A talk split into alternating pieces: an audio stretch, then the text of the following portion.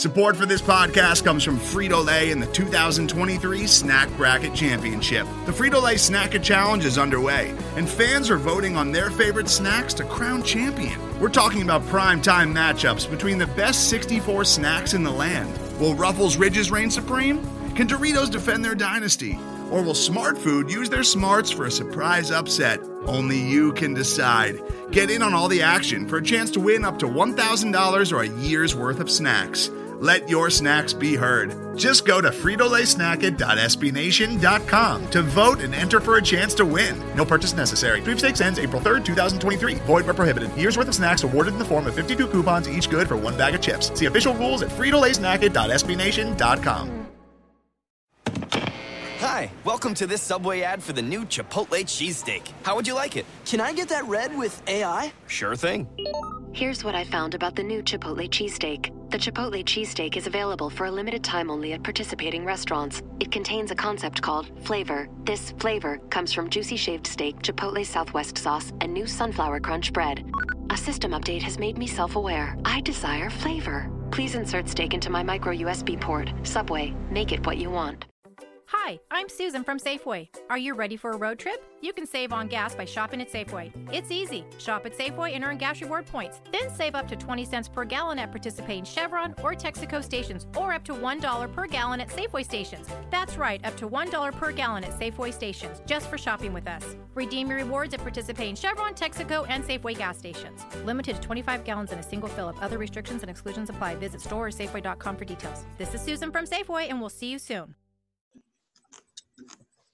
Hello, welcome into the Birdgang Blitz podcast. Uh, Birdgang No Bull. Uh, I'm your co-host here, Blake Murphy. You can find me on Twitter at Blake Murphy7. And I'm joined as always by my co-host, Venerable John Venerable. Johnny, how you doing tonight? I'm great, Blake. How are you? Doing good. Hey, so let's talk a little bit about this game here with the Cardinals, just because um, uh, as we've at least kind of talked about a little bit ahead of the show, we're probably going to keep it a little bit shorter tonight. And that's because there's not really that much to talk about, John. This was a disappointing game again for the Cardinals and a loss. You felt like there was a chance for them to win it at the end or at least get back into the game, down only by 10 points. Team kind of moved away. We saw a little bit of improvement perhaps in the offense, had a little a good drive at least in the fourth quarter, a little bit late, and uh, actually didn't do too bad in the yardage. 269 total yards, still not near what you want from an NFL offense. Time of possession was a bit better. He actually had 16 first downs in the game, but overall, John, outside of the turnovers that were forced from Kirk Cousins and failure to capitalize, this was another letdown for the Cardinals where they let the opposing defense get away from them and could not make the plays on offense to win the game. Yeah, absolutely, Blake. And coming into this game, I think a lot of fans and media alike uh, thought it would be a lopsided contest, as did we.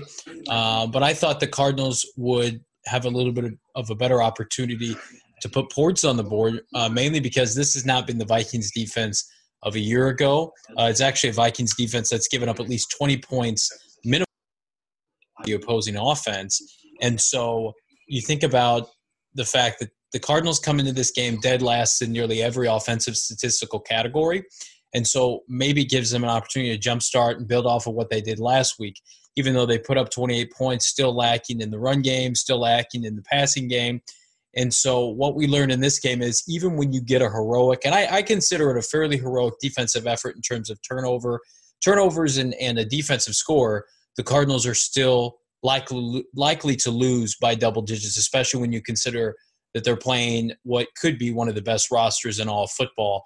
Uh, offensively, you know, we'll get to the defense in a minute, yielding 27 points in the abysmal abysmal run defense. Uh, but offensively, just a complete and, and total letdown again. Sound like we sound like a broken record because every week we're going to come on and talk about the same kind of issues. Josh Rosen, I thought, played well, uh, given what he was able to do in the passing game uh, when he was given the opportunity to throw really in the fourth quarter and stretch the field a little bit. He looked great. He got the Cardinals down to the red zone two or three times and looked effective in doing so, throwing for 240 yards more than Kirk Cousins, had a better uh, completion rate than Kirk Cousins did, and then also threw for more more yards per completion than Kirk Cousins did. So by all accounts, outside of the one interception, he played I thought better than, than Cousins did. Now Cousins has these superior weapons, uh, and I think uh, just uh, I, I, know a better play caller in John DeFilippo Rosen right now is working with a mangled offensive line and then the most inept offensive coach in football, Mike McCoy. And that's where we start the show tonight, Blake. And I think that that's going to be the point of conversation moving forward, I think, with fans and media alike. Mike McCoy right now is probably the most wanted man in the state of Arizona because of how how much he's holding back this team. Uh, because you think about the fact that Larry Fitzgerald's got 39 yards receiving in this game, and you thought that this is probably one of the more effective games that he had. Uh, that goes to show you what a complete non-factor he's been this season. David Johnson, it seems like his only highlights are one-yard touchdown runs. If and when the Cardinals can get into the red zone, 55 yards on 18 carries, 3.1 yards per carry average. Uh, he he looks like a completely different back under Mike McCoy than he did under Bruce Arians, a far cry from uh, Offensive Player of the Year in 2016. And again, some of that is him shaking off the rust, but a lot of that is just inept play calling, you know, running him into eight, nine man fronts. Just really disappointing all accounts based on the fact that, you know, the Cardinals, when we talk about this, Blake, uh, from a personnel standpoint, have pretty good personnel when you talk about Fitzgerald, Christian Kirk looks like a, a big time playmaker in the making. Ricky Seals Jones is their best receiving threat at tight end they've had probably in the last 10 plus years. They've got an all pro in David Johnson, and they've got Josh Rosen, who's fully capable uh, of pushing the ball downfield. And I think their, their offensive line may not be great, but I think they haven't embarrassed themselves so much in pass protection. Yes, they gave up some sacks today, but I think the majority of those uh, four sacks that they gave up were via the blitz, maybe at least two or three. And so when you add all these things up and you talk about the offensive renaissance that's happening with that within football itself and the cardinals are not only they're they're not only not taking part of it they're going backwards it seems like everybody else is playing in a different league playing a different sport and the cardinals are playing football of the 1980s just not as effective you know they're not effective on the ground they're not effective through the air they have the lowest touchdown to turnover ratio in football, and it's not even close. It's it's jarring to see this how far this this franchise has fallen offensively. And I get it; they're not great defensively either, but they're not an embarrassment. They're not totally inept defensively, historically bad. I mean, yes, they're not great, and we'll talk about the the horrific linebacker play that's leading to you know the the inept run defense in a minute, but this is a historically bad offensive start to the season, the likes of which, if you're a Cardinal fan, you've probably never seen. And if you're an NFL fan and you've been watching the league, this is probably something that the league hasn't seen in upwards of 15, 20 years. I mean, you'll have to bust out the history books to see just how inept they've been offensively and how horrific they've been to watch.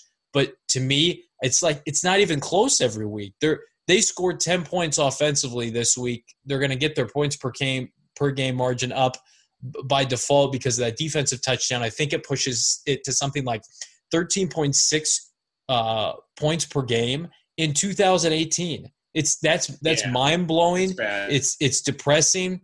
Uh, we'll, we'll talk about when do we think McCoy's going to get the axe. You know, I posted on Twitter. I don't think they have the stones to fire him on a short week. I think that's the only reason he keeps his job. I think that they're going to get embarrassed by a Bronco team that shut down the Rams offense today in a loss. And I think Mike McCoy will be fired this coming Friday from the Arizona Cardinals because uh, I think it would have happened sooner, but they got 28 points by default last week.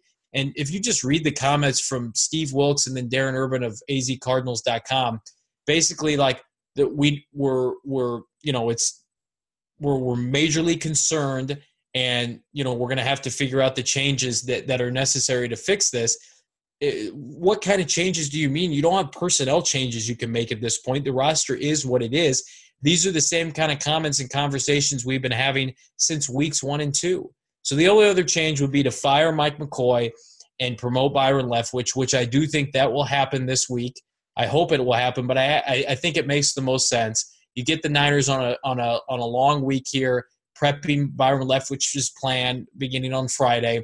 But I just I don't see them firing Mike McCoy and trying to implement a new coordinator's game plan in a matter of two or three days. Uh, I would still do it. I'm just trying to think in terms of what Steve Wilks and Steve Keimer are thinking. But you know, we we've got a big time coaching gap based on the rest of the league and what's going on in Arizona, the Cardinals, I think by far the worst coach team in the NFL.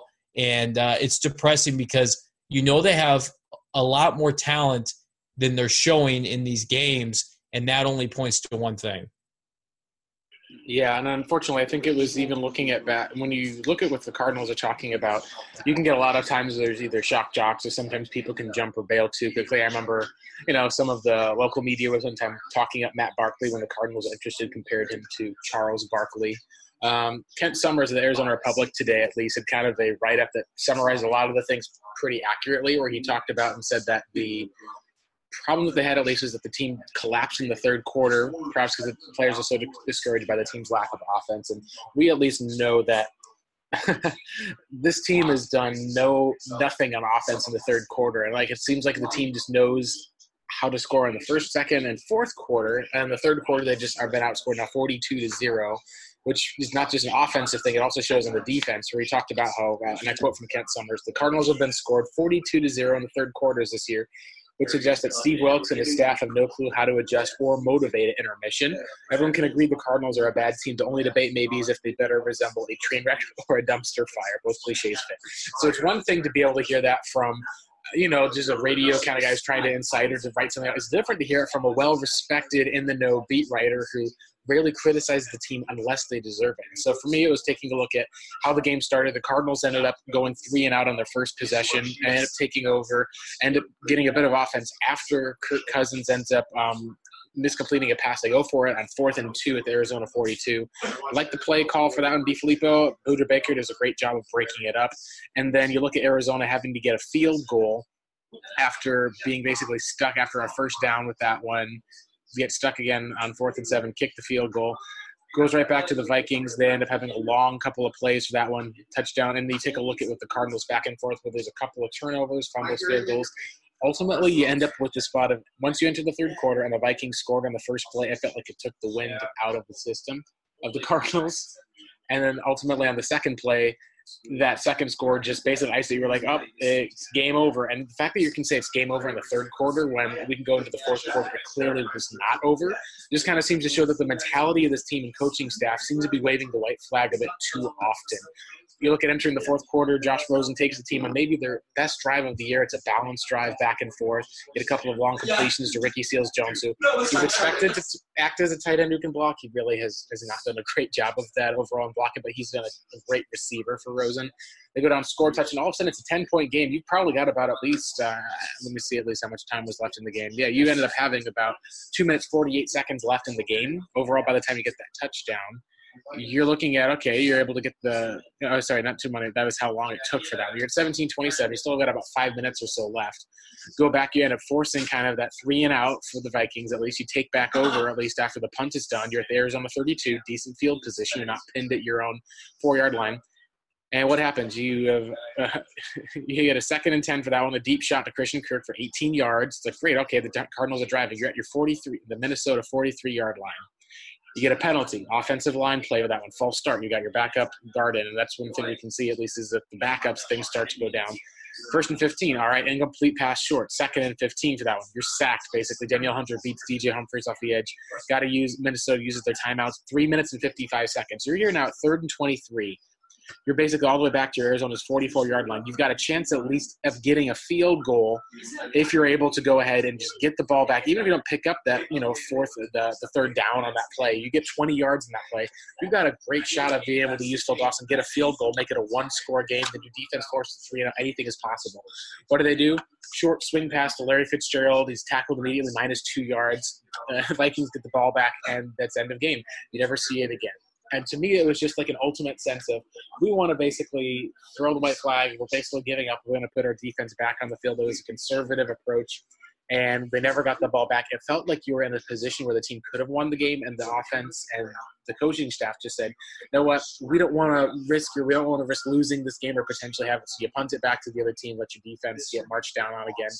And that's it. So for me, it was the principle behind the play, not even the play call itself. It was the principle behind the play of the even if the play doesn't matter if it works or doesn't work what the plan was. It just felt like this team was giving up. John, John have you seen a team that out there that's still at least fighting over a weekend? Are you starting to have some serious concerns about this coaching staff and their ability to motivate? Uh, I don't think the defensive uh, personnel is giving up. I think that the scheme, for whatever we, reason, is not being tailored to certain individuals. But I mean, if you watch the defensive line get after it today, I mean, they harassed Kirk Cousins all over the field. I mean, the the defensive front four was probably the highlight of the game for the Cardinals. The play of Chandler Jones and Marcus Golden. Uh, Robert Nkemdiche had a couple nice plays. Uh, they just Corey Peters continues to have an excellent season with two sacks on the day. Um, so the, I think the front four looks fine, uh, and then the back four are very competent. Uh, yes, they got eaten alive by um, Thielen, but he does that to everybody. And then you've got Peterson basically shutting down Diggs for I think it was something the effect of 40 yards. Uh, and then Tre Boston leads the NFL in interceptions. But they looks old and slow and got stiff armed. But again, I mean, he, he's going to give you legitimate effort. I think the the linebacker play is just a, a complete mystery at this point. Haason Reddick just doesn't look comfortable. Josh Bynes is a former undrafted journeyman linebacker. He's he's nothing more than a guy who occasionally has some some splash plays, some tackles for loss, but he gets embarrassed in the passing game. And Haason Reddick to me is a player without a position.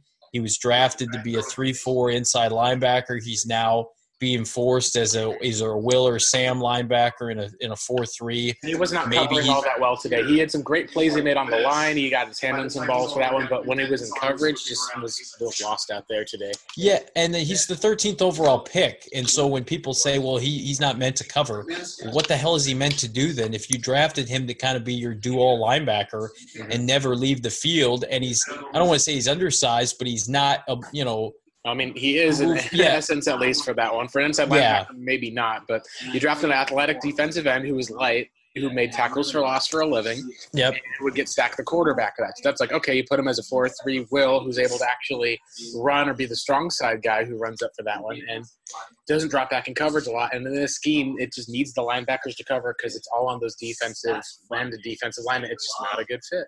Yeah, so I, I think that he is in a position coming into this coming off season, assuming he's not, he's not traded, where they're probably going to shop him or they're going to have to decide whether or not to move him to rush end.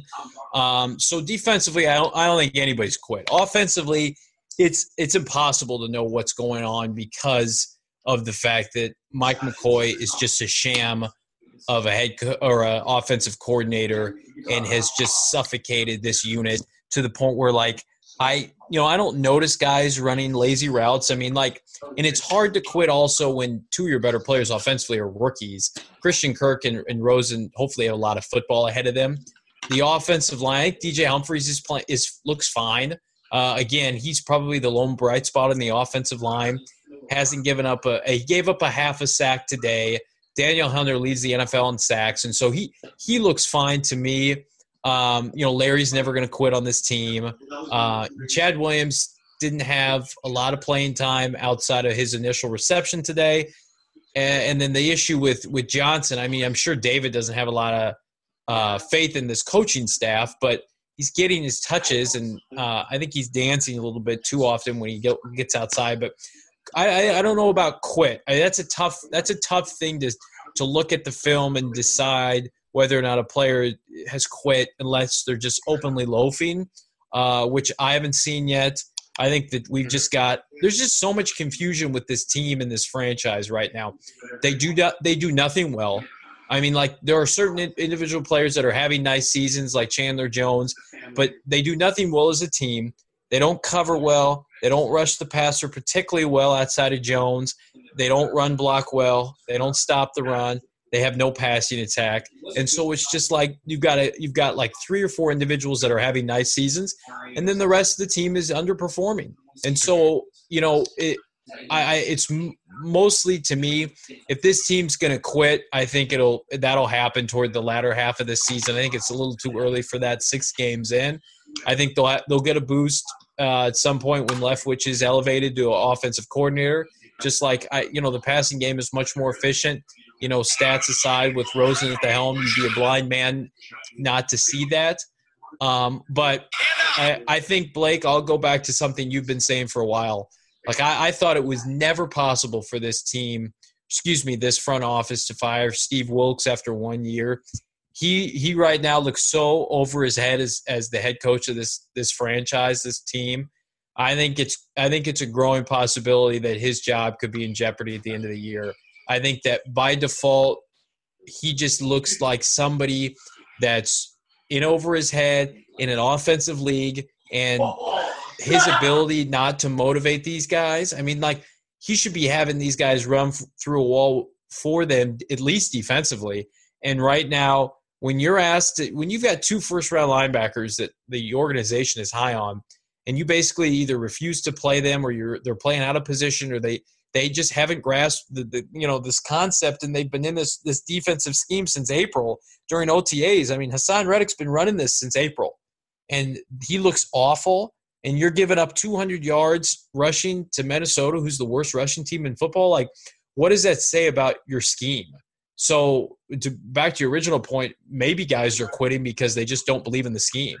They sure as hell don't believe in the offensive scheme. Yeah, and So a lot I- of it I- seems to be the willing to also as far as for making tackles, staying in their gaps. They say a lot of it is kind of the willing to, and if you don't know what you're doing, if you don't know why you're doing it, and if you're watching and seeing guys get blown up left or right, there's someone's like saying defense make a play for that one, you know, because the offense isn't going to, then it, it shouldn't be a surprise. At least you go into halftime, there's no adjustments that are seemingly at least being made that's able to slow the run game. I can just see at least uh, maybe players aren't giving up in that sense, but I think that they're coming out of halftime and whatever it is for that one, whether it's not adjusting or whether it's attacking or however the way that they're managing the team, it's the opposite of what Bruce Arians did with his halftime adjustments, whether it was a mental or a physical one, that'd be able to motivate and push the team back forward to be able to get those wins.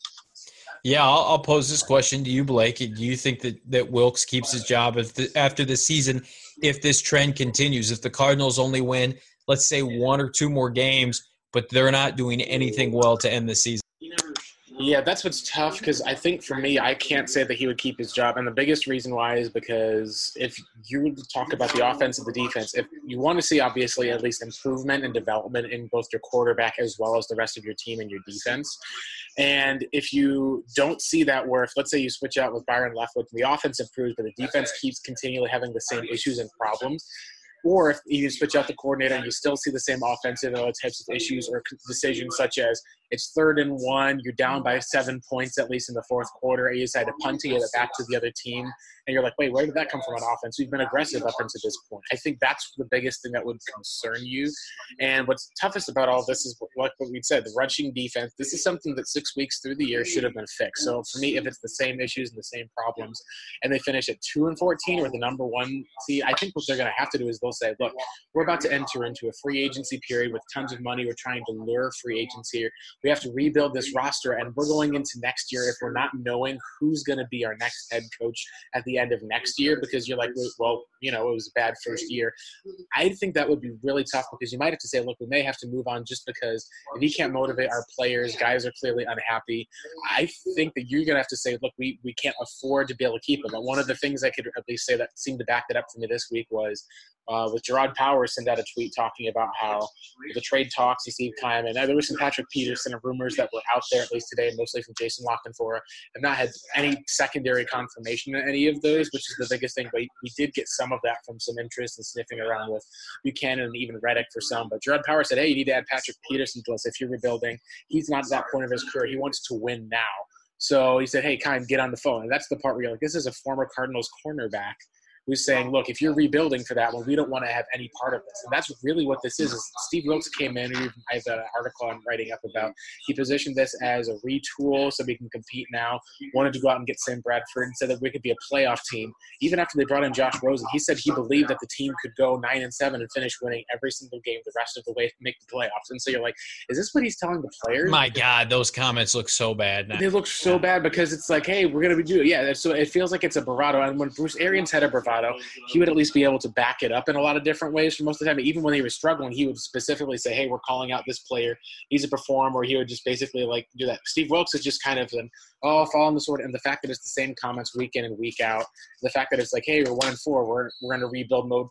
You get the feeling that he just is in over his head. They don't know what's going on. The fact that they're not making adjustments, I think, seems to be the, the biggest issue with that. It's like, hey, coach, how are we going to stop the, the run game? Under Arians, I remember every single year you'd even look at where the Cardinals struggle with the run game in the first half. They come out in the second half, and usually they would end up fixing or being able to improve it. Sometimes in some games against Seattle, you didn't see that there was some blown plays and coverages, but it was every once in a while you would see the run deficiencies. You're seeing it every single week in the third and fourth quarter, at least with this team. And the fact that they're not seemingly doing anything to fix it tells me that it's here's the set, here's the scheme, you run the scheme, oh, you're not running it right. And so as a player, that's literally someone that's you know telling you the same thing. I think what's going to happen at least is up the line you're going to look at and this is something that Larry Fitzgerald Sr. even said was, you know, before Steve Wilks and everyone came into town, his son was basically like tracking to, you know, not just as a Hall of Fame, you know, get a thousand yards catches per season for that one. And his role has been just so reduced offensively, and they've been so conservative. It almost seems like the because of the lack of how badly things have gone, you almost kind of have to, in some cases,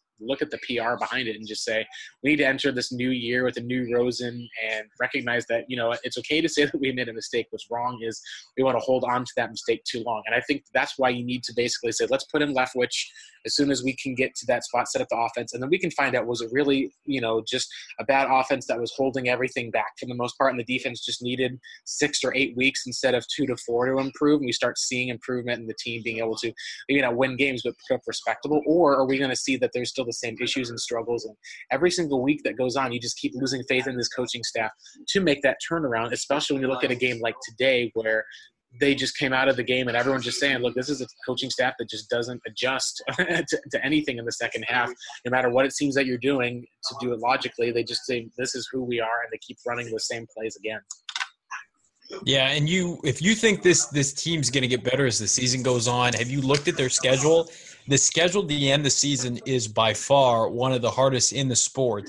You're talking about starting the end of the end of November you're going to be at the Chargers, then at the Packers, home versus the Lions, a completely capable team when they want to be. You got to go at Atlanta, which the Cardinals haven't won at Atlanta in about two decades, and the Falcons have the best offense in football. Then you host the Rams. Your only hope is the Rams are sitting players a week, you know, week 16. Then you go to Seattle. I mean, like you're not going to win any of those games. Your only hope, his only hope right now is to you've got, in my opinion, the next three out of four games on the surface are winnable games, and by winnable I mean like Cardinals can can hang around like the Bears game. Right, they right, can hang right. around and and see what happens in the fourth quarter. Not going to blow anybody out, and I don't think they're going to be leading any of these teams going into halftime. But there's a chance they could squeak it out.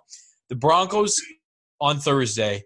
I don't care. Case Keenum on a short week, you've got a chance. I watched that whole game today. He is b- below average, and I'm so glad that they've chosen to pass on Josh Rosen in the draft. Mm-hmm. And everybody tweeted me after I tweeted that that oh Bradley Chubb, he was tremendous day, had three sacks. That you, you can't score points. I don't care how good Bradley Chubb is. Yeah, you, you still lost overall to the Rams because the Rams have Jared Goff and Yeah. Case Keenum, and in that sense, that's what it comes down to. Keenum looked awful. He runs into sacks. They have no answer. So um, that's a winnable game. Do I think the Cardinals are going to win? No, because Mike McCoy's their, their offensive coordinator, and the and the Rams, or excuse me, and the Broncos play great defense. But it's a game they can win. Niners at home. Uh, you know, on the 28th of October. That's a that's a winnable game. That's a game I think the Cardinals are actually going to be favored in. Uh, at the Chiefs, not a winnable game. But then you get the dif- dysfunctional Raiders, who are having arguably a worse season than the Cardinals. Uh, one of few teams that are actually having a worse season than the Cardinals on the 18th of November. That's it. Like that, I think that'll be their last opportunity for a win uh, in 2018, barring something unforeseen like a major injury to one of the remaining quarterbacks of the uh, teams you're going to go up against in the last uh, half of the season. But like the Cardinals, not only have have an opportunity to lose out, those games could get ugly fast. At Seattle, could get really ugly. We we we've talked about the disparity in talent and how lopsided the Rams games have been. At Atlanta, they could get completely railroaded. Uh, Same thing at Green Bay and at San Diego. I mean, like those games could get 40 to 10, 40 to 20. Uh, especially defensively, the Cardinals are going to have their work cut out for them. And then you, you can never factor in injuries to, to personnel older guys start to break down as the season goes on. So, I mean, like I was hoping that the Cardinals would show enough, you know, uh, show enough progress offensively that Rosen could keep them in some of these games. Mm-hmm. You know, as long as McCoy's their their uh, play caller, that's never going to happen. So there's still an outside chance if if Leftwich gets elevated and he runs a lot of what Arians would run, there's a chance that Rosen takes that. He he could have the Jim Bob Cooter effect, uh, like the Lions with Matthew Stafford, and uh, keep his job and see things turn around. But again, the Cardinals are going to be lucky to win two or three games this season, and Steve Wilks will be lucky to keep his job if they get embarrassed to end the season, which I think is a real possibility now. I never thought that Steve Keim would fire a coach after one season. But when you're watching this offensive explosion, when you're thinking about the likes of you know the the, the marquee coaching free agents that could be available, and by free free agents I mean the guys at the college level who look you know tremendous, like John or excuse me, like Lincoln Riley, and to a lesser extent Jim Harbaugh, like John DeFilippo, who's going to be the hottest coaching candidate I think on the market. You're going to be appealing now with this young quarterback and allow all this cap space uh, and generally a, a, front office that's patient. Um, and you've got nowhere to go but up because you're following Steve Wilks, whereas Steve Wilks is following Bruce Arians. I think you've got a lot going for you in that regard. But again, got a lot long way to go. I still don't think it's likely, but if they're an embarrassment by the end of the season, I, I think there's there's more of a chance it could happen. Yeah, that's almost why you really have to you have to make the move to uh, to Leftwich because if you're not in a position to be able to at least kind of take some of the training wheels off of this offense, being able to like even the biggest thing they were talking about today was we need to do more no huddle, more no huddle. That's something we should have probably seen like about two weeks ago at least from Rosen um, and be able to use more of David Johnson in the right spot. Again, they did not ever get into a position where they went and split up the team five wide, threw the ball to David Johnson. Did not see it. That's what people have been asking for. With Keim has asked about it, coaches have asked about it. Everyone has basically said this is what the Cardinals need to do to have more success, and we still have not seen it from Mike McCoy. Um, I think that that way you kind of hit the nail on the head also when you start talking about uh, just the with DeFilippo, you got to see one of the plays that stuck out to me the most was when you look at Steve Wilks' defense and they were driving down. There was two plays. One of them was, I think it was like a third down, heavy pressure on Kirk Cousins passes at least under pressure, puts it right into the right spot, at least the breadbasket for Thielen to go make kind of a tough catch, but he still lands it. You're like, oh, wow, that was Josh Bynes in coverage. Wait, why is Josh Bynes in coverage on a guy who's, uh, you know, maybe one of the best, if not, some people are saying the best. I think they will want to see how that goes, but at least as far as effectiveness this year, he's been probably like the best wide receiver in football, and you've got a linebacker on him. Very next play in the red zone, play action pass throws it right the middle. Oh, hey, look, it was Josh Bynes in coverage again on Adam Thielen.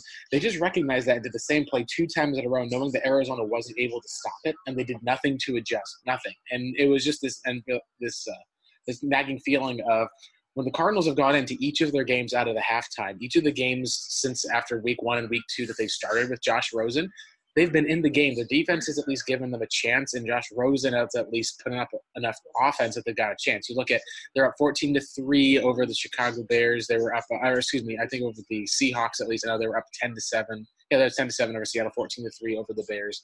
Up, I believe, 14 to six or 14 to three over the uh, San Francisco 49ers. They were tied in this game this week as well, going to the half at 10-10. Defense causing fumbles.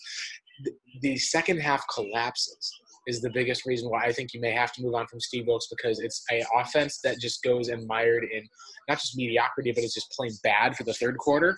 And the defense just lets up and lets the other teams either get back into the game or just gives up a lead where all of a sudden you're having to kind of chase their tail in the 46 to nothing in the third quarter being 40, outscored. 40, 42, 42 to nothing. Yeah. And that started at 28. They scored two touchdowns in the third quarter. And uh, people were talking about the spread of the Cardinals were 10 point, uh, 10 and a half point underdogs. There's your 10 points. The Vikings basically ran the football down their throats in a spot where Arizona needed to just stop the run in order to get the ball back to get a chance for that one. They were not able to stop the run. Gets to the end point. The Vikings could have kicked a field goal, been able to kind of, you know, take out if you took the over in that game for anyone out there who is a degenerate gambler. But it was interesting because it shows that since they moved to Rosen, the Cardinals have had so much of an improvement from everything they've had with Bradford, and yet they're still being held back by the coaching. So you can recognize now it wasn't just Sam Bradford was awful. It was that it was the coaches and Mike McCoy just designed the offense around Sam Bradford, and then Sam screwed and mucked it up. And they've been trying to kind of take little steps moving forward, but they're still not willing to take the commitment to be able to say, "Hey, here's what we're to do. We're to admit we were wrong about this with how we managed our scheme. Let's go and work with the players, find what talents work with them best, on offense and defense. Hey, let's go ahead and say instead of leaving Patrick Peterson off to the side over here, let's go and swap it. Put him on the slot on Thielen at least for a little bit, or maybe put Budda Baker on there just to say, hey, you two are going to just play man cover, and then we can keep the rest of our scheme as is. It's not who Steve Wilks is, and for uh, for you know you can love the guy for that one, but he's like Bruce Arians, or he's he's very stubborn what he does. But unlike Bruce Arians, he's not stupid. we saw that last year with, as you even talked about on Twitter today. We had an eight and eight team last year that Bruce Arians maybe is a six and ten team when Carson Palmer went down. He elevated them to the next level by adapting. You saw passes to the tight end we'd never seen before with Blaine Gabbert back there. You saw plays that were designed just to kind of get Drew Stanton out on the move to be able to take plays. You saw flea flickers that were kind of targeted to get Larry Fitzgerald downfield. There was just more of this type of creativity where it was we're going to take and manufacture offense and allow our defense to be able to shut these teams down and know that we can win games that way. And you have not seen any type of adaptation from Wilks and McCoy so far. Uh, let's go ahead real quick and take a quick break here on the Birdgang Blitz. We'll come back with our final segment of the show. Still breaking down some of what we've seen from the defense and also just previewing what we have coming up from it. And then the Mike McCoy question Is it going to be that he's gone with this week against the Broncos?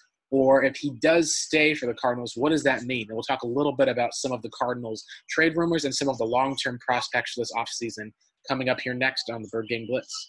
I'm Jay Farner, CEO of Quicken Loans, America's premier home purchase lender. We've created a new way to protect you from unpredictable interest rates. Our exclusive Rate Shield approval. First, we lock your interest rate for up to 90 days. Then, if rates go up, your rate stays locked. But if rates go down, your rate drops. Either way, you win. Call us today at 800 Quicken or go to rocketmortgage.com. Rate Shield approval only valid on certain 30 year fixed rate loans. Call for cost information and conditions. Equal housing lender. License in all 50 states. NMLS number 3030. Additional conditions or exclusions may apply. It's time to get serious about California's failing infrastructure. More than 1,600 bridges are structurally deficient. Proposition 6 will make things even worse. Prop 6 eliminates more than 5 billion annually in dedicated transportation funding. And 6 kills local traffic relief projects already underway. That's why the California Professional Firefighters and California Association of Highway Patrolmen all say no on 6. Paid for by No on Prop 6. Stop the attack on bridge and road safety. Sponsored by business, labor, local governments, and transportation advocates. Committee major funding from California Alliance for Jobs. back on the Birdgang Blitz. John, let's, let's finish up a little bit of the talk on the defense, at least overall. We, especially with talking a little bit about the coordinators because we saw that John DeFilippo, he was the guy that we had wanted as our you know head coaching candidate. We saw some of the creativity, the adaptations, the use of the tight end. They really just abused a lot of areas of the scheme. It was almost kind of like an ironic or like a, almost like a, I told you so kind of moment from Flip. Uh, what are your thoughts, at least, on what you saw from him today? Because even though the running game has not been consistent and solid, they still got 155 yards from Latavius Murray. It showed that out of the which team is going to be worse at defending the run versus running the football, that clearly fell to Arizona being the worst team. But talk a little bit about what you saw, at least from some of the play calling, and how you think that might relate then to how the defense is able to handle it. Yeah, I think what we saw from John DeFilippo is what everybody around the league has been saying. He's one of the most innovative offensive coaches in football. He elevates what you what you do well, and he takes your weaknesses and he makes them that much better. They were a horrific uh, team running the football last year. They're actually slightly better this season, and you you saw that pay dividends today with the uh, breakout game for Latavius Murray. We'll see if that continues and carries forward, and, and maybe they're not going to be so quick to rush Dalvin Cook back from injury. But he's taken the game of Adam Thielen and Stefon Diggs to a whole nother level. Uh, it's arguably the best receiving core in football outside of Pittsburgh, uh, and their opportunity to really stretch the field and, and go toe to toe with the likes of Green Bay and uh, Detroit offensively in that division, I think is what stands out because I think we all just just assume that the defense is going to turn around, especially when the weather gets colder. Uh, but you know, the Kirk Cousins edition, he's having a fantastic year. Twelve, I believe, twelve touchdowns to only three interceptions, and the Cardinals actually made him look, you know, pretty average today. Yeah, just, they did batted balls and the sacks. They got some big time pressure on him with a couple of the blitzes against the bad offensive line, which you know, credit Steve Wilks for that. Yeah, but he's also had the had the privilege of playing for two, I think, above average offensive minds in, in Jay Gruden in Washington and now John DeFilippo in Minnesota. DeFilippo with that fantastic read option play, uh, oh quarterback gosh. deep in the end zone. I mean, just things like that where you don't think, oh, Kirk Cousins isn't super mobile. He's you know not a threat to run, and then he just kind of walks it in untouched. Um, just imagining what he would be able to do with Rosen and some of the receiving options that the Cardinals have. Um, and then defensively for the Cardinals, you know, again, it's it's never a good sign when your safeties are your leading tacklers week in and week out. But with Antoine Bethea leading your your your team in, in tackles with ten, that's not a great sign. Budda Baker was fantastic with the inter with the TD and the two tackles for losses, but too many times, you know, he was up playing linebacker. You know, the, this second level for the Cardinals is just getting eaten alive by teams running the football. Um, and I know the defensive line, I praised them earlier, still not very good against the run. The Cardinals, and I say this every week, just don't have that stout, dominant defender up front that can really penetrate the run outside of the occasional flash play from Kim Nkemdiche. Corey Peters is more of a pass rusher, as is Robert. Uh, the two edge positions for the Cardinals, uh, Chandler Jones and Marcus Golden, aren't known for being great run defenders. Uh, Chandler I think has has been much better than he was in New England uh, against the run. And some may argue he's been playing out of scheme a little bit this year, and that's why he's been less effective. But man, you just talk about the Cardinals for whatever reason against these teams that try to run the ball. Just play two down linebackers, and then half the time, one if not both, just don't know what they're doing, or they're getting you know driven to the ground. They're undersized in a lot of aspects, and so teams are going to see that on film. I mean, now it's out. The, the, the book is out. The Cardinals really under both Ken Whisenhunt and Bruce Arians were at least good against the run. They had Calais Campbell, they had Darnell Dockett, they had a plethora of linebackers that were interchangeable that did a nice job. Uh, whether it's Paris Lenon or Larry Foote, or a lot of these guys that were average linebackers, but they could always stop the run. Now it's to the point where they can't stop anybody, and any offensive personnel, any running back for any team's going to have a career day against them. We'll preview the Denver game here in a minute, but like Latavius Murray is a, an average player in this league right now and put up mm-hmm. 155 with 6.5 yards per carry against them.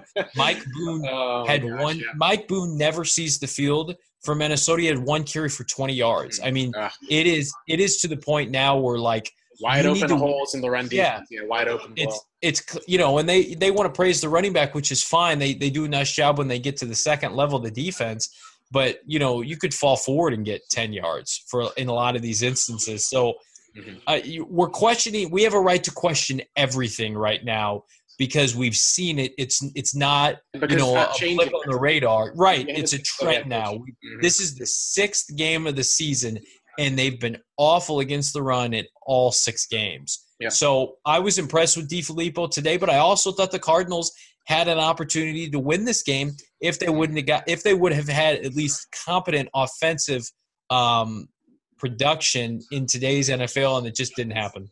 Yeah, if you'd gotten one touchdown or even a field goal, you take a look at in that third quarter, or if you'd limited or held the team to one point, you go into that fourth quarter and it's still a game. Instead, by letting the wind out of your sails, and then in the fourth quarter, they kind of started to find Larry Fitzgerald on some back-to-back plays. He's still on track for 500 yards and no touchdowns this season, which is kind of incredible. You think about that they just not been able to get him dialed back into the game yet. Uh, I, I think it's also a spot of – when you're talking about with the play calling, at least with the adaptation, and uh, like I was even thinking about it is good head coaches, even when they have bad talent, they're able to adapt and to make changes. I think of at least with you look at 2013, Bruce Arians, the Cardinals get off to I think it was a three and five start. They dump Levi Brown. They bring in Bradley Sowell, who's just a, a he's a total liability at left tackle. So what do they do? Well, they start recognizing we're going to start running a few more different plays that are designed to get Carson Palmer out rolling to his right. We've not seen Josh Rosen rolling on the move. You get to even look at with Rosen in college where they're running a lot of RPOs where he's got athleticism enough where even look at Kirk Cousins running that touchdown. If you're on a third and two play, run an RPO. If Rosen's going to take off and pick up a third, a first down and slide, all of a sudden you have to draw a linebacker in to protect that. Guess who's going to get open? Larry Fitzgerald now is not going to have uh, a, safety and a linebacker that one moving out. You get David Johnson moving this line. There's so many little simple things that the Cardinals offense can choose to do. And instead of spreading the field out, you take a look at how even the Bears today, they ended up kind of exploiting a lot of the Dolphins by spreading out a lot of the different teams that were over there.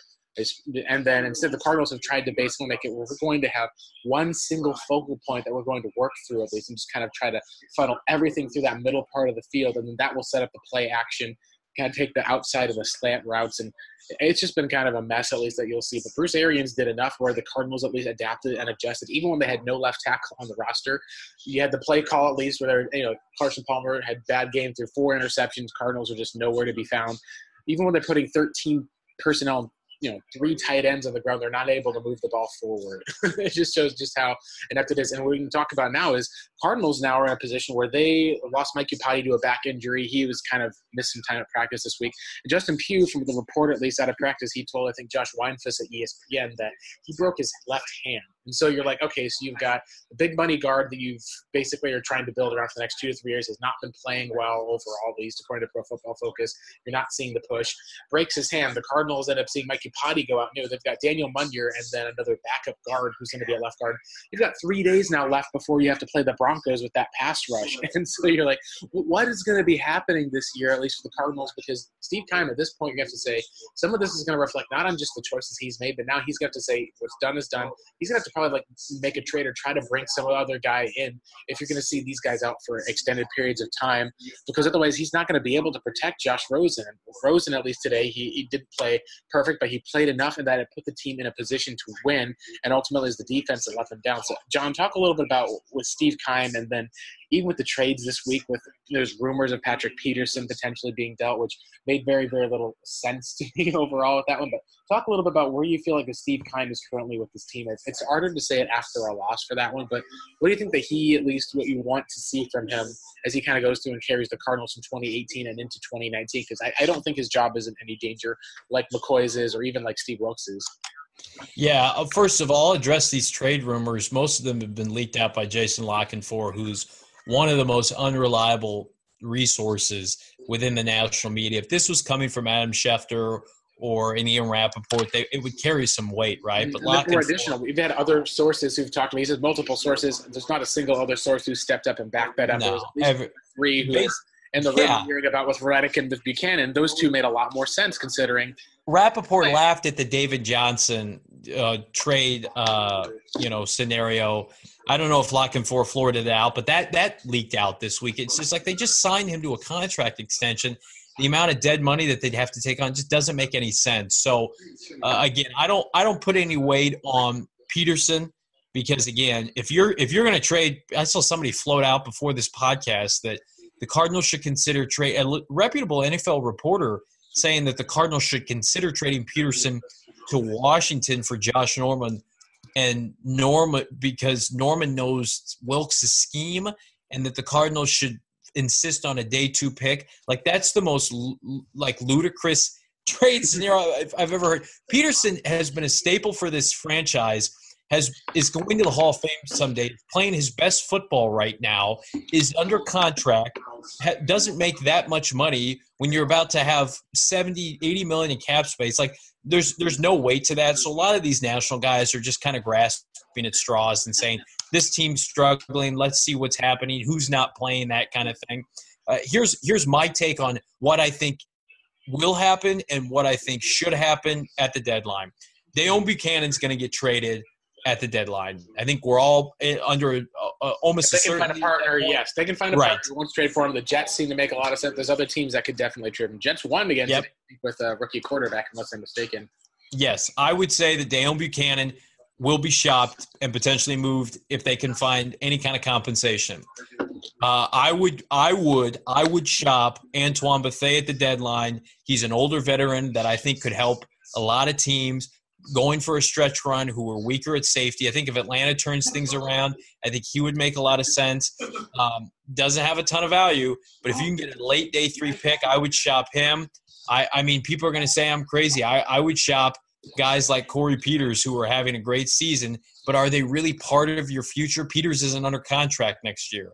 So it's like, are you really going to give big time money to Corey Peters, who's on the other half of, I believe, 30 at this point? Yeah, and he's I playing his role very well, but it's not, uh, it's also a spot of you can't, uh, uh, like, it, might turn into a frosty record where you keep him for the consistency for a lot of stuff, but it might also end up be realizing that might be not giving a guy like Ed Oliver potentially time at the end of the year. Right. All of yep. Uh, Olsen Pierre barely plays. Rodney Gunter barely plays. Like you've got somebody in Corey Peters who's 30 years old, who's going to have very, you know, quality production this year. Like you could get something for Corey Peters. Like these are the kind of players who are on the wrong side of 30 who don't have a future with this franchise that you could potentially get something for offensively. Uh, outside of the, the typical conversations that we would always have about Larry Fitzgerald, which they Michael Bidwill will not approve that trade. There's nobody offensively that this team can trade. Sam Bradford, nobody's calling for Sam Bradford, and the Cardinals need Mike Glennon to be active on game days. Um, so they so they don't pay Sam Bradford, so they're not going to trade him. They're not going to trade David Johnson. Uh, JJ Nelson maybe could get you a day three pick, maybe. Uh, but Chad Williams has no trade value. Jermaine Gresham has no trade value. You hit, you've developed nobody on the offensive line that would conceivably give you any kind of trade value. So I, I would say that the players that could be dealt are all on the defensive side, starting with Deone Bucannon. Um, I maybe maybe I could see them trading Marcus Golden if if they do not intend to resign him. If the, he shows that he's able at rushing the passer over the next couple games before the trading deadline, that's the only outside of the box player. Um, I don't think they trade Haason Reddick. I don't think Keim's going to admit a mistake only uh, one value year. would not be worth it. You'd be getting yep. on the dollar. You're gonna you're not gonna get anything close to it. Marcus Golden is the one player that is kind of outside the box that maybe you could throw out there. That is it because of how how well Benson uh, Mayowa I, I can't pronounce his last name is playing. Um, but again, Golden is the kind of player that you want to hang on to long term too. And if you're able to re-sign him and get him at a discount, I think he could be productive for this team. So Keim is under a, a spot right now where I think that he needs to make a couple tweaks to the roster, but you're not going to get anything sizable for a great return when you're talking about next April's draft. Hi, I'm Susan from Safeway. Are you ready for a road trip? You can save on gas by shopping at Safeway. It's easy. Shop at Safeway and earn gas reward points. Then save up to 20 cents per gallon at participating Chevron or Texaco stations or up to $1 per gallon at Safeway stations. That's right, up to $1 per gallon at Safeway stations just for shopping with us. Redeem your rewards at participating Chevron, Texaco, and Safeway gas stations. Limited to 25 gallons in a single fill up. Other restrictions and exclusions apply. Visit store or safeway.com for details. This is Susan from Safeway, and we'll see you soon. Oh, definitely. I think that's an interesting question. I know a listener of the podcast did pose to us asking about should the Cardinals try to re-sign Marcus Golden. I've tended to be a little bit on the if you're going to be in the spot for the Nick Bosa category, looking at him coming off of an ACL, maybe you need to end up looking at trying to figure out what needs because you may have to be devoting a lot of resources to the offensive line, a lot of resources to the linebacking core, and the scheme he's a defensive end. So what I think is interesting is, is that that would have been kind of my mo. And then after this game and seeing some more of what he's done as far as being able to set the edge and contain, I think my mind kind of a little changed to where it's like what would be the cost be as far as with performance, with what teams are looking for? And the other question is also if this is really a case where the defense is leaving, you don't know who the head coach is going to be next year. You might end up being looking at maybe not moving back to a three-four. I don't know how that would work out. It just there's a lot that's up in the air. But um, for me, it's always been if the guy they think is Ed Oliver, then you want to keep Marcus Golden because then he's going to be a valuable part across from Chandler Jones. If you got Nick Bosa instead, maybe with the number one pick, or if another team you're picking second, another team takes a quarterback or trades up for that first, you get Nick Bosa. Well, I think that's interrupt you, Blake. I think that if you can get Golden to come back on a cheap cheap contract, and that that's that's a that's a bigger question. You know, getting that contract in place right. for, for less money. You could almost look at it. You could still draft Bosa, in my opinion, if you're sold on him, generational talent, and having him kind of be the heir apparent, maybe to Chandler Jones, with Marcus Golden flanking that opposite side. I mean, it's not a bad. I mean, the, the, Broncos have done it numerous times, but again, it's because you're so weak at D tackle that it kind it kind of becomes you have to take Ed Oliver if you resign Marcus. Yeah, no, I think that's a great point, and that's where there's so many holes, at least that you feel like that are there. But like you said, the defense and a lot of stuff, I just feel like there's just underachieving, and a lot of the stuff, at least the team has to go through and work and rebuild. But a lot of it is like you can take a look at, okay, they need wide receivers, know that they need linebackers with that one. We'll see where they go. They've got one of them down, maybe in a 3 4. You don't need as many if you're able to keep a guy like Marcus Golden in that spot. Maybe in a 4 3, you're just like, okay, you keep what you have for that one. You still have to kind of rebuild some of the parts in the secondary. But I think ultimately where this team falls onto is it's in a transitional period no matter what. And I think that if you want to, I think you need to do is take the rest of the season, evaluate who are kind of your blue chip players, the guys who are like ultra valuable, and then value just who are going to be kind of your regular, consistent starters. And then you want to find those guys who are the impact starters. Up until this point, Deone Bucannon in 2015, he was an impact starter. 2016, maybe more of a starter. 2017, he struggled, got on the field with injury. In 2018, he's just been, you know, just a, a, guy who's been a backup now. So I think you need to take a look at the Cardinals playing the younger players, playing the Chad Williams, playing a lot of those guys who are there. Putting Kendall Wright, at least, especially for some consistency to help with Rosen's development, I think is going to be a big thing we'll see throughout the next couple of days how that will work out. I know he's probably not going to be a go for the Thursday night game unless it turns into a must win for Mike McCoy where they feel a certain sense of pressure. But I think that's what you take the rest of the season and go through. Of you still want to make sure you give Mike McCoy, well, make sure that you give Mike McCoy his walking papers, but you still give Steve Wilks his time. Um, you still give the rest of the team at least a chance to be able to gel because you don't want to be that team that gave up on something good too soon because we've seen that a lot with quarterbacks and other spots, at least for the team. We've even seen that in Arizona where a guy like John Brown seems to kind of get healthy. Maybe that's because of the health, but he's moved away. You never want to see that type of success elsewhere, thinking, oh, that, that could have been the Cardinals here. Uh, John, let's, let's go and talk about this as far as an area. What happens if the Cardinals do not keep Mike, uh, not fire Mike McCoy, I should say, and they do keep him moving on, and we don't know if he's going to be there for after the bye. We don't know because, as I said, after this game is you've got the uh, 10 days before the Niners at home. This is a friendly team. You've already beaten them once this year, a poor defense. Plenty of time to shift things around and give Josh Rosen enough chance to be able to ease into it, similar to the Seattle game. If you wait until the bye week, you're going to have to play Kansas City on the road. This is a Kansas City team that's really like, you know, taking it to the Patriots right now, not, up uh, as far as competing and doing well. What happens if Mike McCoy is still on this team where we go through this next two games or so and he's still your offensive coordinator? What are we to make of that? Man, it's you're it's like the Sam Bradford conundrum all over again because I just can't imagine that happening, Blake. Like you can't be this inept and horrific offensively, mm-hmm. like historically terrible offensively, and keep your job. Like I have no like I I think I posted on Twitter that the Broncos fired Mike McCoy around the bye last season, so it would be kind of right in sync with what they're doing. But they were the Broncos were better than this offensively last year. I mean, the Cardinals are statistically way worse than the Broncos started their first half of the season last year, and they had a legitimate excuse. They were playing like Brock Osweiler and Paxton Lynch at quarterback, and like they have legitimate receivers and and Case Keenum's not not much better, but it, the the direct result of their inept play was from quarterback. The Cardinals don't have that excuse. They've got an All Pro running back, the tenth overall pick, who looks great.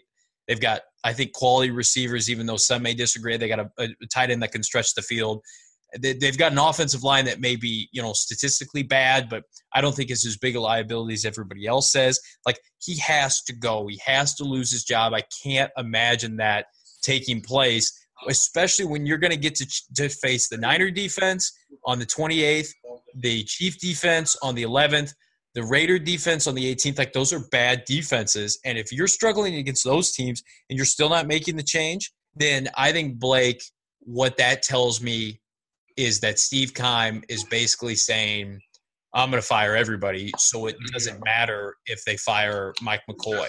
Like I think that Steve Wilks in his like has to do some kind of soul searching a little bit and say, okay, like, is my job in jeopardy? What do I need to do to keep my job? Just like Mike McCoy, I, I, thought needed to ask himself that question early in the season when he was playing Sam Bradford. What do I need to do to save my job? Oh, I need to play Josh Rosen. What do I need to do to keep my job, Steve Wilks? Oh, I need to fire Mike McCoy and elevate Byron Leftwich and see what what he's done. But see, the problem is, is like Steve Wilks doesn't know Byron Leftwich. He mm-hmm. doesn't owe him anything. He doesn't have a relationship with him. He was just a holdover because you know who liked him, the front office and Steve Keim. So maybe it's in his best if, interest if he does some, you know, some some uh, searching deep down and basically saying to himself, okay, like clearly the front office is high on this guy.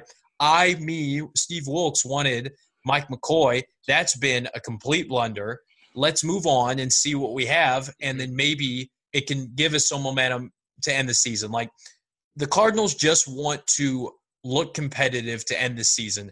Winning games, I think, is secondary. You just can't be terrible. They are legitimately the worst offense I can remember. Second in the NFL. On, yeah, based on schemes and schemes and concepts. Like it's one thing to be bad, and I will never hold it against a team that has to play its backup quarterback and they're just like straight terrible.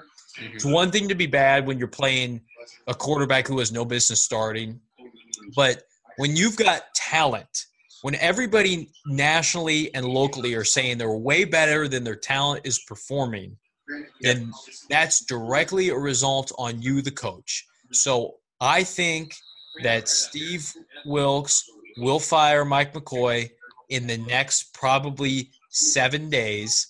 The next time we do this podcast, I expect him to be fired, whether it's tomorrow, whether it's Friday. I think it will happen because I think Denver, when you talk about Chubb and Von Miller and the corners that they have and the pressure that they, they'll put on this team and the home crowd that's going to get on this team about to be one in six and historically the worst offense we've seen in 15, 20 years.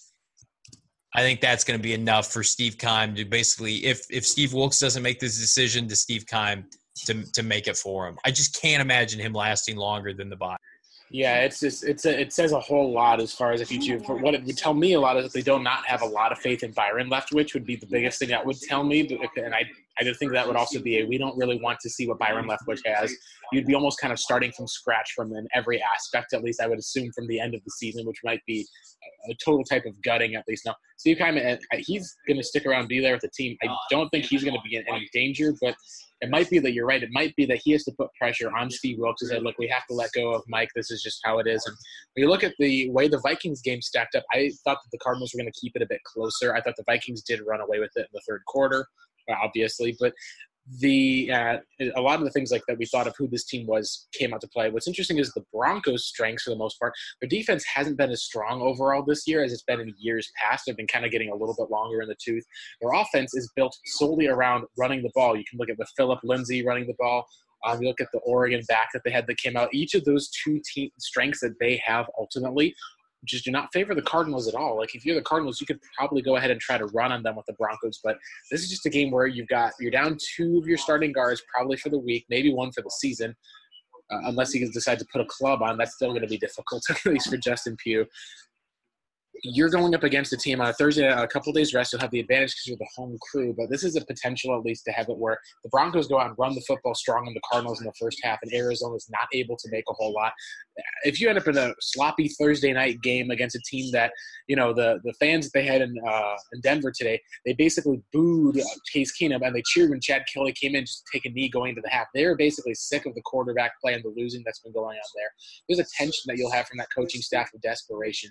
I have not felt that same sense of desperation from any of the Cardinals coaches outside of maybe the one aggressive play call that Steve Wilks made to Mike McCoy, where on fourth and two, they basically just threw the ball deep to Larry Fitzgerald, kind of trying to catch him off guard.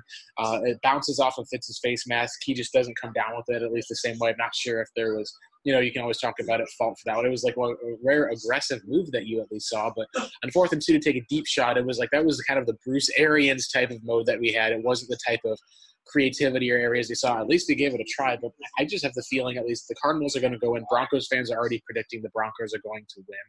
Uh, I would back up at least for that sentiment. I think the Broncos at least are going to go in probably about 24 to 13 against Arizona. I think they'll just get up at least with maybe by two touchdowns with running the ball in the first quarter. Maybe you'll end up seeing a, a pass play at least for the.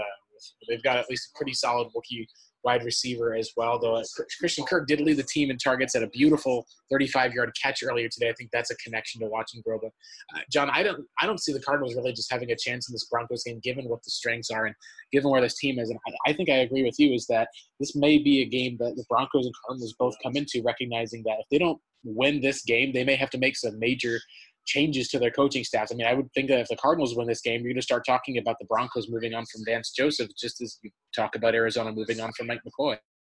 Yeah, I think Vance Joseph. That's a great point. I think Vance Joseph probably gets fired. Uh, you know, Elway wanted to fire him after this past off season and didn't. Uh, and basically, uh, is that he's at a game per game kind of situation.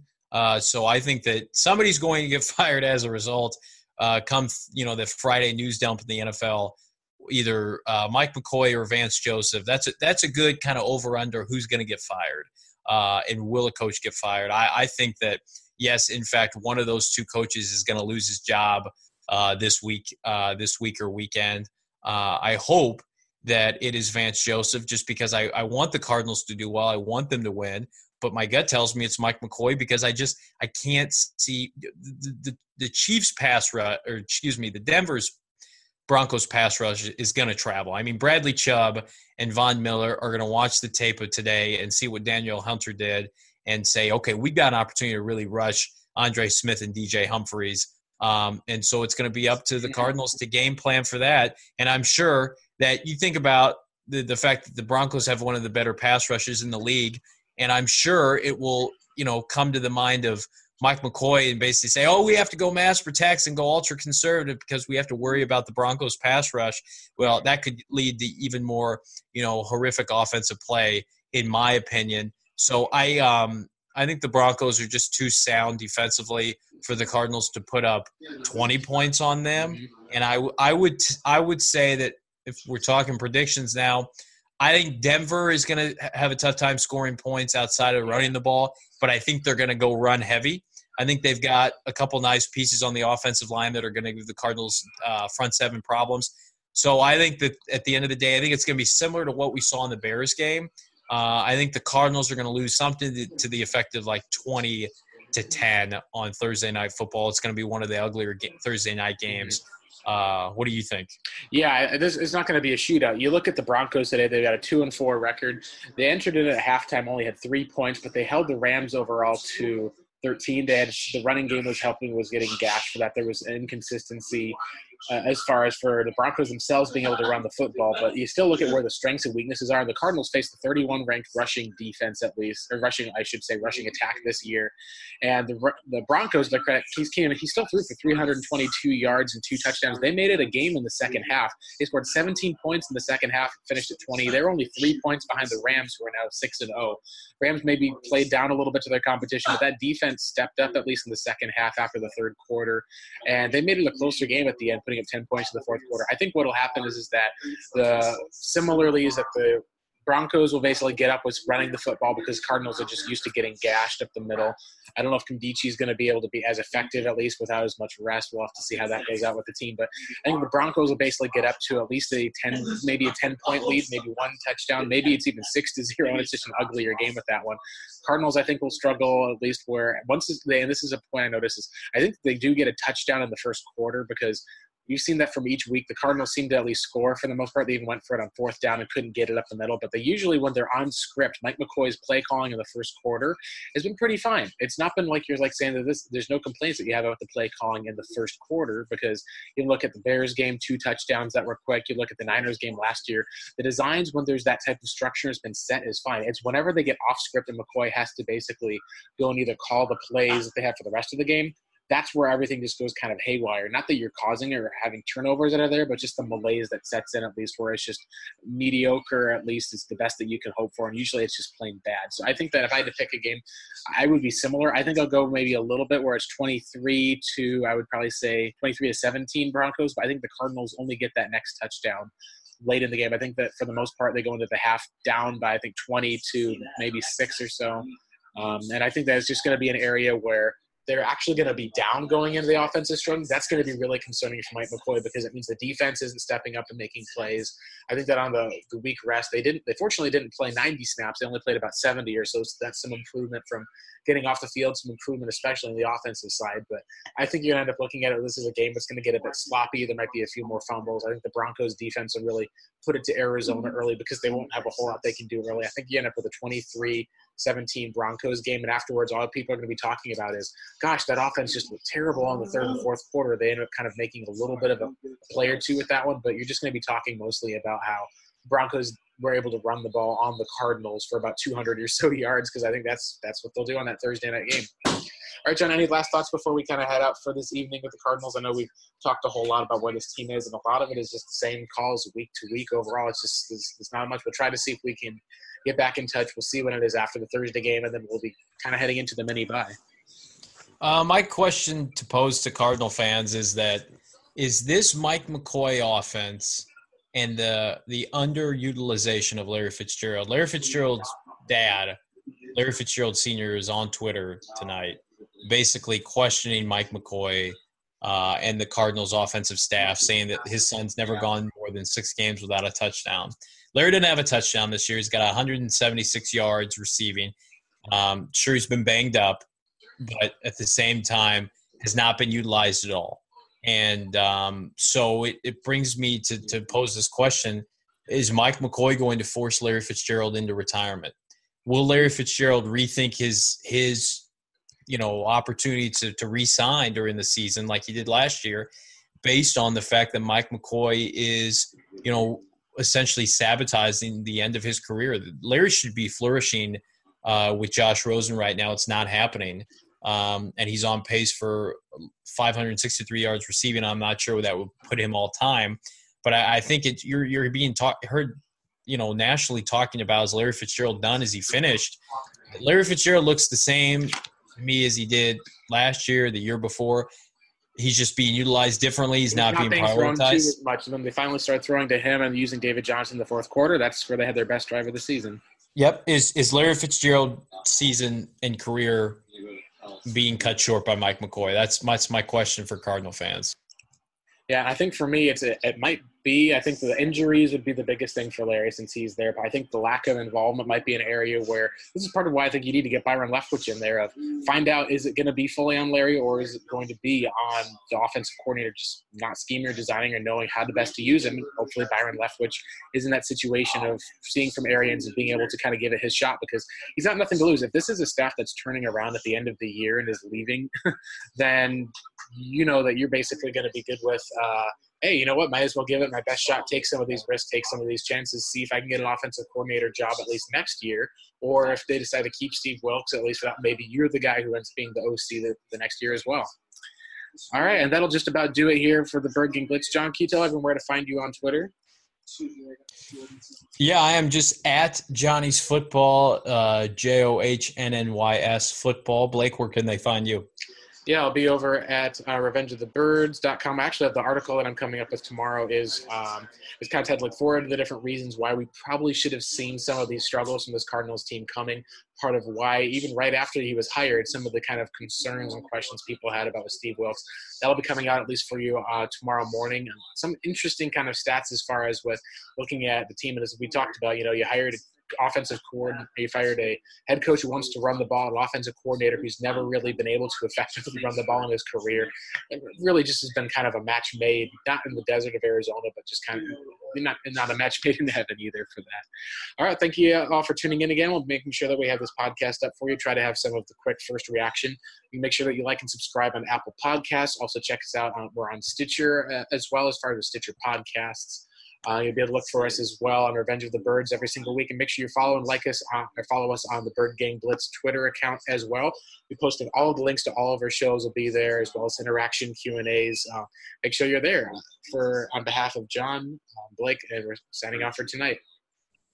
Pros in the know start with Lowe's because at Lowe's, pros save on tools they rely on to get the job done. Now get up to 35% off select DeWalt power tools and accessories, including the DeWalt 10 tool 20 volt cordless combo kit, now $529. That's $320 off. Plus, save 5% on eligible purchases every day when you use your Lowe's business credit account. So, pro, now that you know, start with Lowe's. DeWalt offer valid through 11 4 while supplies last. Credit offer subject to credit approval. Can't be combined with other credit offers. Exclusions apply, U.S. only.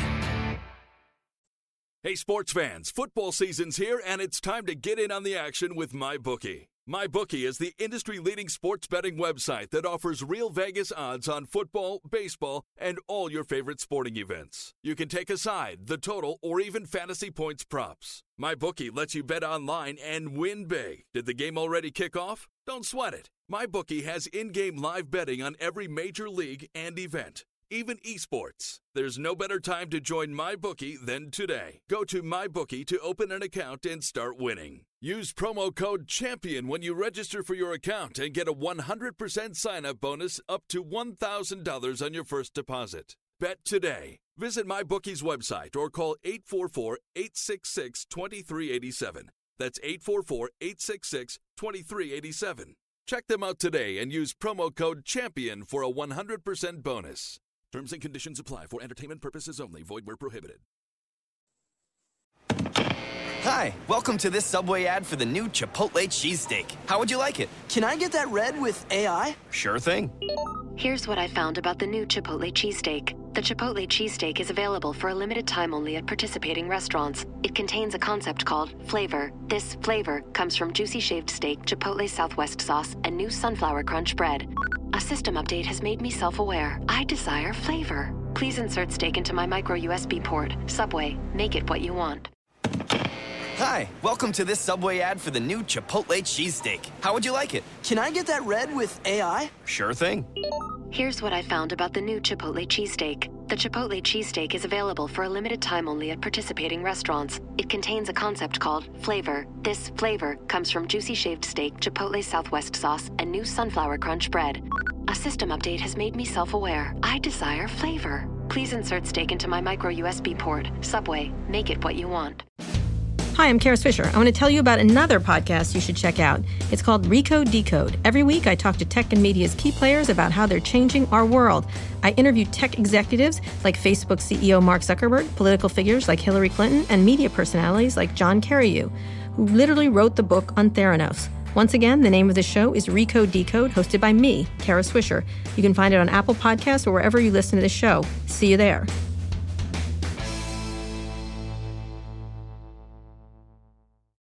Today's episode is brought to you by Cars.com. With over 2 million vehicles and 50,000 more added every day, Cars.com will match you with the perfect car for you, your budget, your life, your style. And if you're ready to say goodbye to your current car, Cars.com will get you an instant offer to cash it in. Just start by entering your license plate and get matched with a local dealer who will write you the check. So whether you're looking to buy or sell, just go to Cars.com. It's magical.